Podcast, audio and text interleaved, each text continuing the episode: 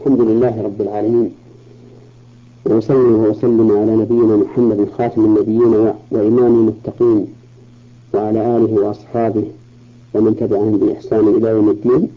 أما بعد أيها الإخوة المستمعون، فإليكم الحلقة الثانية والأربعين بعد المئة من حلقات أحكام من القرآن الكريم.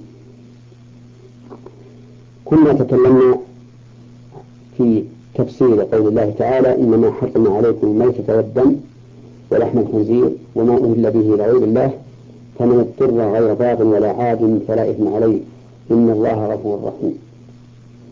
وأخذنا منها ما تيسر من الفوائد حتى انتهى بنا المطاف إلى قوله تعالى: والدم. فلنكمل ما فيها من الفوائد. ومن ذلك تحريم لحم الخنزير،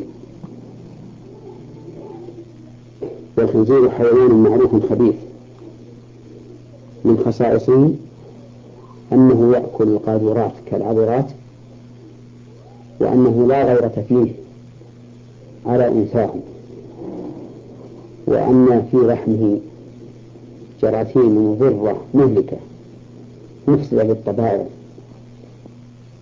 ولهذا حرمه الله عز وجل. قال: ولحم الخنزير. ومن فوائد الآية الكريمة أنه لا يحل من الخنزير أي جزء من أجزائه، لعموم قوله: ولحم ولحم ولحم الخنزير، فلا تحل كبده ولا أمعاؤه ولا كلاه، كل ما فيه فهو حرام. وننتقل من هذه الفائدة إلى فائدة أخرى تتعلق بالوضوء، وذلك أن النبي صلى الله عليه وعلى آله وسلم أمر بالوضوء من لحم الإبل، فقال: توضأوا من لحم الإبل. وسئل صلى الله عليه وسلم: أنا أتوضأ من لحوم الإبل؟ قال: نعم. قال: أتوضأ من لحوم الغنم؟ قال: إن شئت. فكان صلى الله عليه وسلم يرد الوضوء من لحم الغنم إلى المشيئة، ويجزم بالوضوء من لحم الإبل، دليل على أن الوضوء من لحم الإبل واجب، وأن الوضوء من لحم الغنم ليس بواجب، وهو كذلك. ولكن ما المراد بلحم الإبل؟ المراد جميع أجزائها، كما قلنا في لحم الخنزير. فإذا أكل الإنسان شيئا من لحم الإبل، من الكبد أو الأمعاء أو الكرش أو القلب أو الفخذ أو أي أيضا كان، فإنه يلزمه أن يتوضأ، سواء أكل اللحم نيئا أو مطبوخا.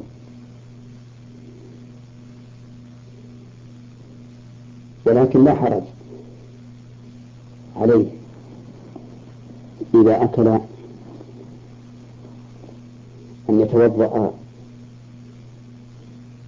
موضوعا فقط دون أن يغسل الفرج، بل لا يغسل الفرج، لأن غسله في هذا الحال كأمر وبدعة، فإن غسل الفرج لا علاقة له أو لا تلازم بينه وبين الوضوء، لأن غسل الفرج إنما يجب من بين أو غائط، وإذا لم يكن بين ولا غائط فليس هناك شيء يغسل. ومن فوائد هذه الآية الكريمة تحريم ما ذبح لغير الله، لقوله تعالى: وما أهل به لغير الله.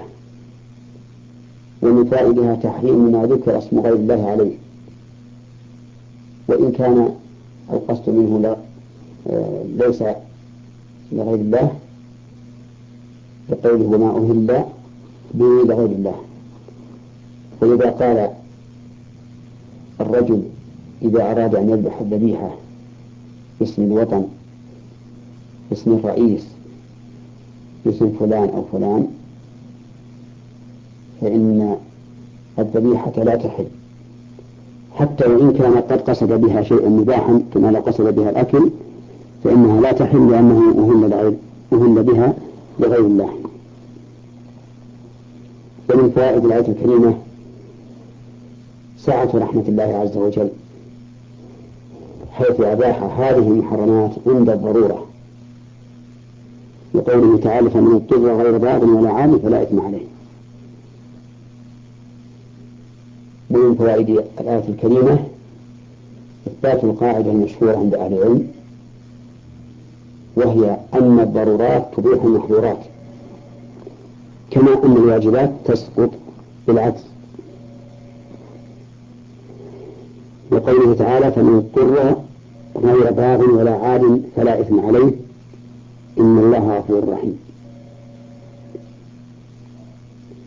ومن فوائد الآية الكريمة اعتبار النية والمقاصد، لقوله: غير باغ ولا عاد، وهذا أمر معلوم بالشريعة،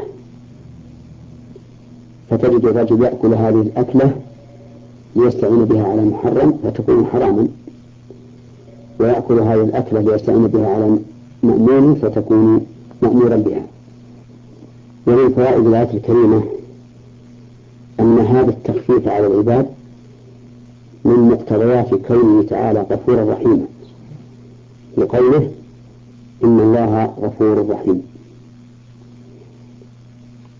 ومن فوائدها إثبات هذين الاسمين لله عز وجل: الغفور الرحيم.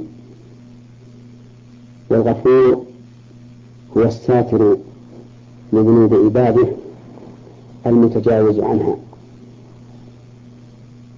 فالغفر بمعنى الستر والتجاوز، يدل على ذلك الشقاق، لأنه مشتق من المغفر، والمغفر ما يوضع على الرأس عند الحرب لاتقاء السهام أن تقع على الرأس، ففيه ستر وفيه وقاية.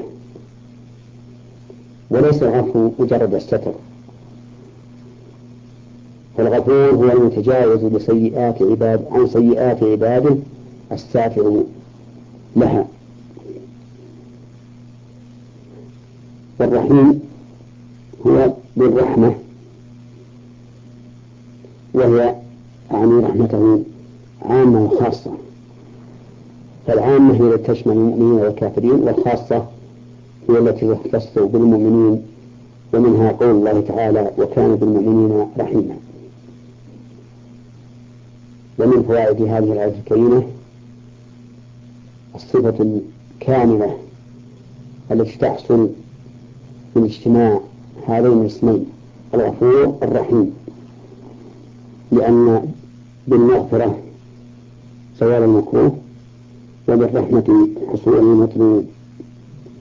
نسأل الله تعالى أن يدفع عنا ما نكره، وأن يحقق لنا ما نطلب فيما فيه رضاه، إنه على كل شيء قدير. والحمد لله رب العالمين، وصلى الله وسلم على نبينا محمد وعلى آله وصحبه أجمعين، وإلى حلقة قادمة إن شاء الله، والسلام عليكم ورحمة الله وبركاته.